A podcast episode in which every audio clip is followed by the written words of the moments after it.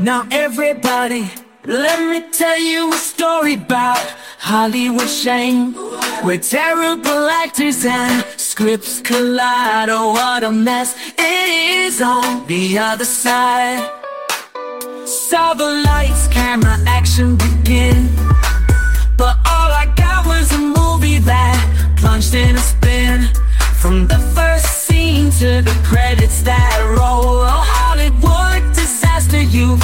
taken its toll. Screen cesspool Bad movies galore. Can't help but wonder what the hell were they making these for?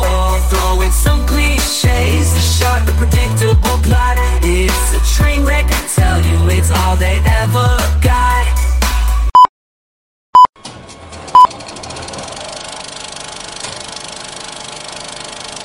And now for our feature presentation. Welcome to the Silver Screen Cesspool, where we review the poo ooh. And now your host, the surveyor of cinema, the mocker of moronic movies, the terror of tiny town, the last known survivor of battlefield Earth, the one of many, Alan Smith E. Tonight's film is Attack of the Lederhosen Zombies. The basic premise of this movie is that the Nazi zombie thing has been overdone and is fairly cliche now. So instead, we're going to set it in Austria and replace all the Nazi uniforms with the most humorous of the pants, the Lederhosen. The movie opens with a hotshot American snowboarder pulling a wacky stunt where he snowboards down the mountain in his birthday suit, only to discover there's a make a wish kid complete with wheelchair waiting to meet him.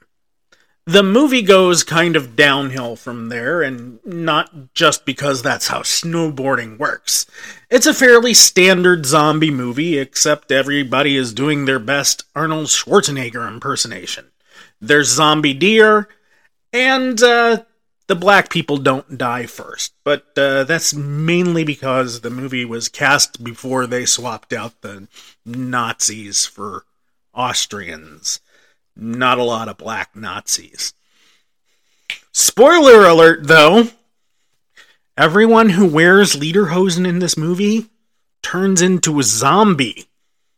At one point, our protagonists try to escape the living dead by picking up a menu board and walking behind it, like they're Mystery Inc. in a Hanna-Barbera cartoon.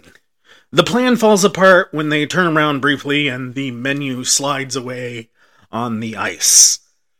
Much like their Mystery Inc. in a Hanna-Barbera cartoon. The zombies then slip on the ice as well. The living slip on the ice, and uh, Robert Van Winkle is as cool as ice. The movie progresses. The zombies become easier to kill and get killed in increasingly absurd and comedic ways, often involving the deadliest of all winter sporting equipment, the snowboard.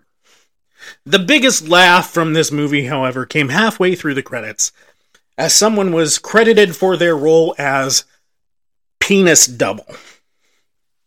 I don't know about you, but I think I might leave that off my LinkedIn profile.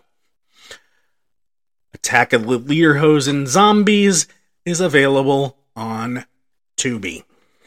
Silver Screen Cesspool is written, directed, and starring Allen Smithee. Assistant director, producer, and stunt coordinator, Allen Smithee. Boom mic operator, sound editing, and music by Allen Smithee. Construction coordinator, The Amazing Rando. Makeup by Crayola. Catering was provided by the Soylent Corporation.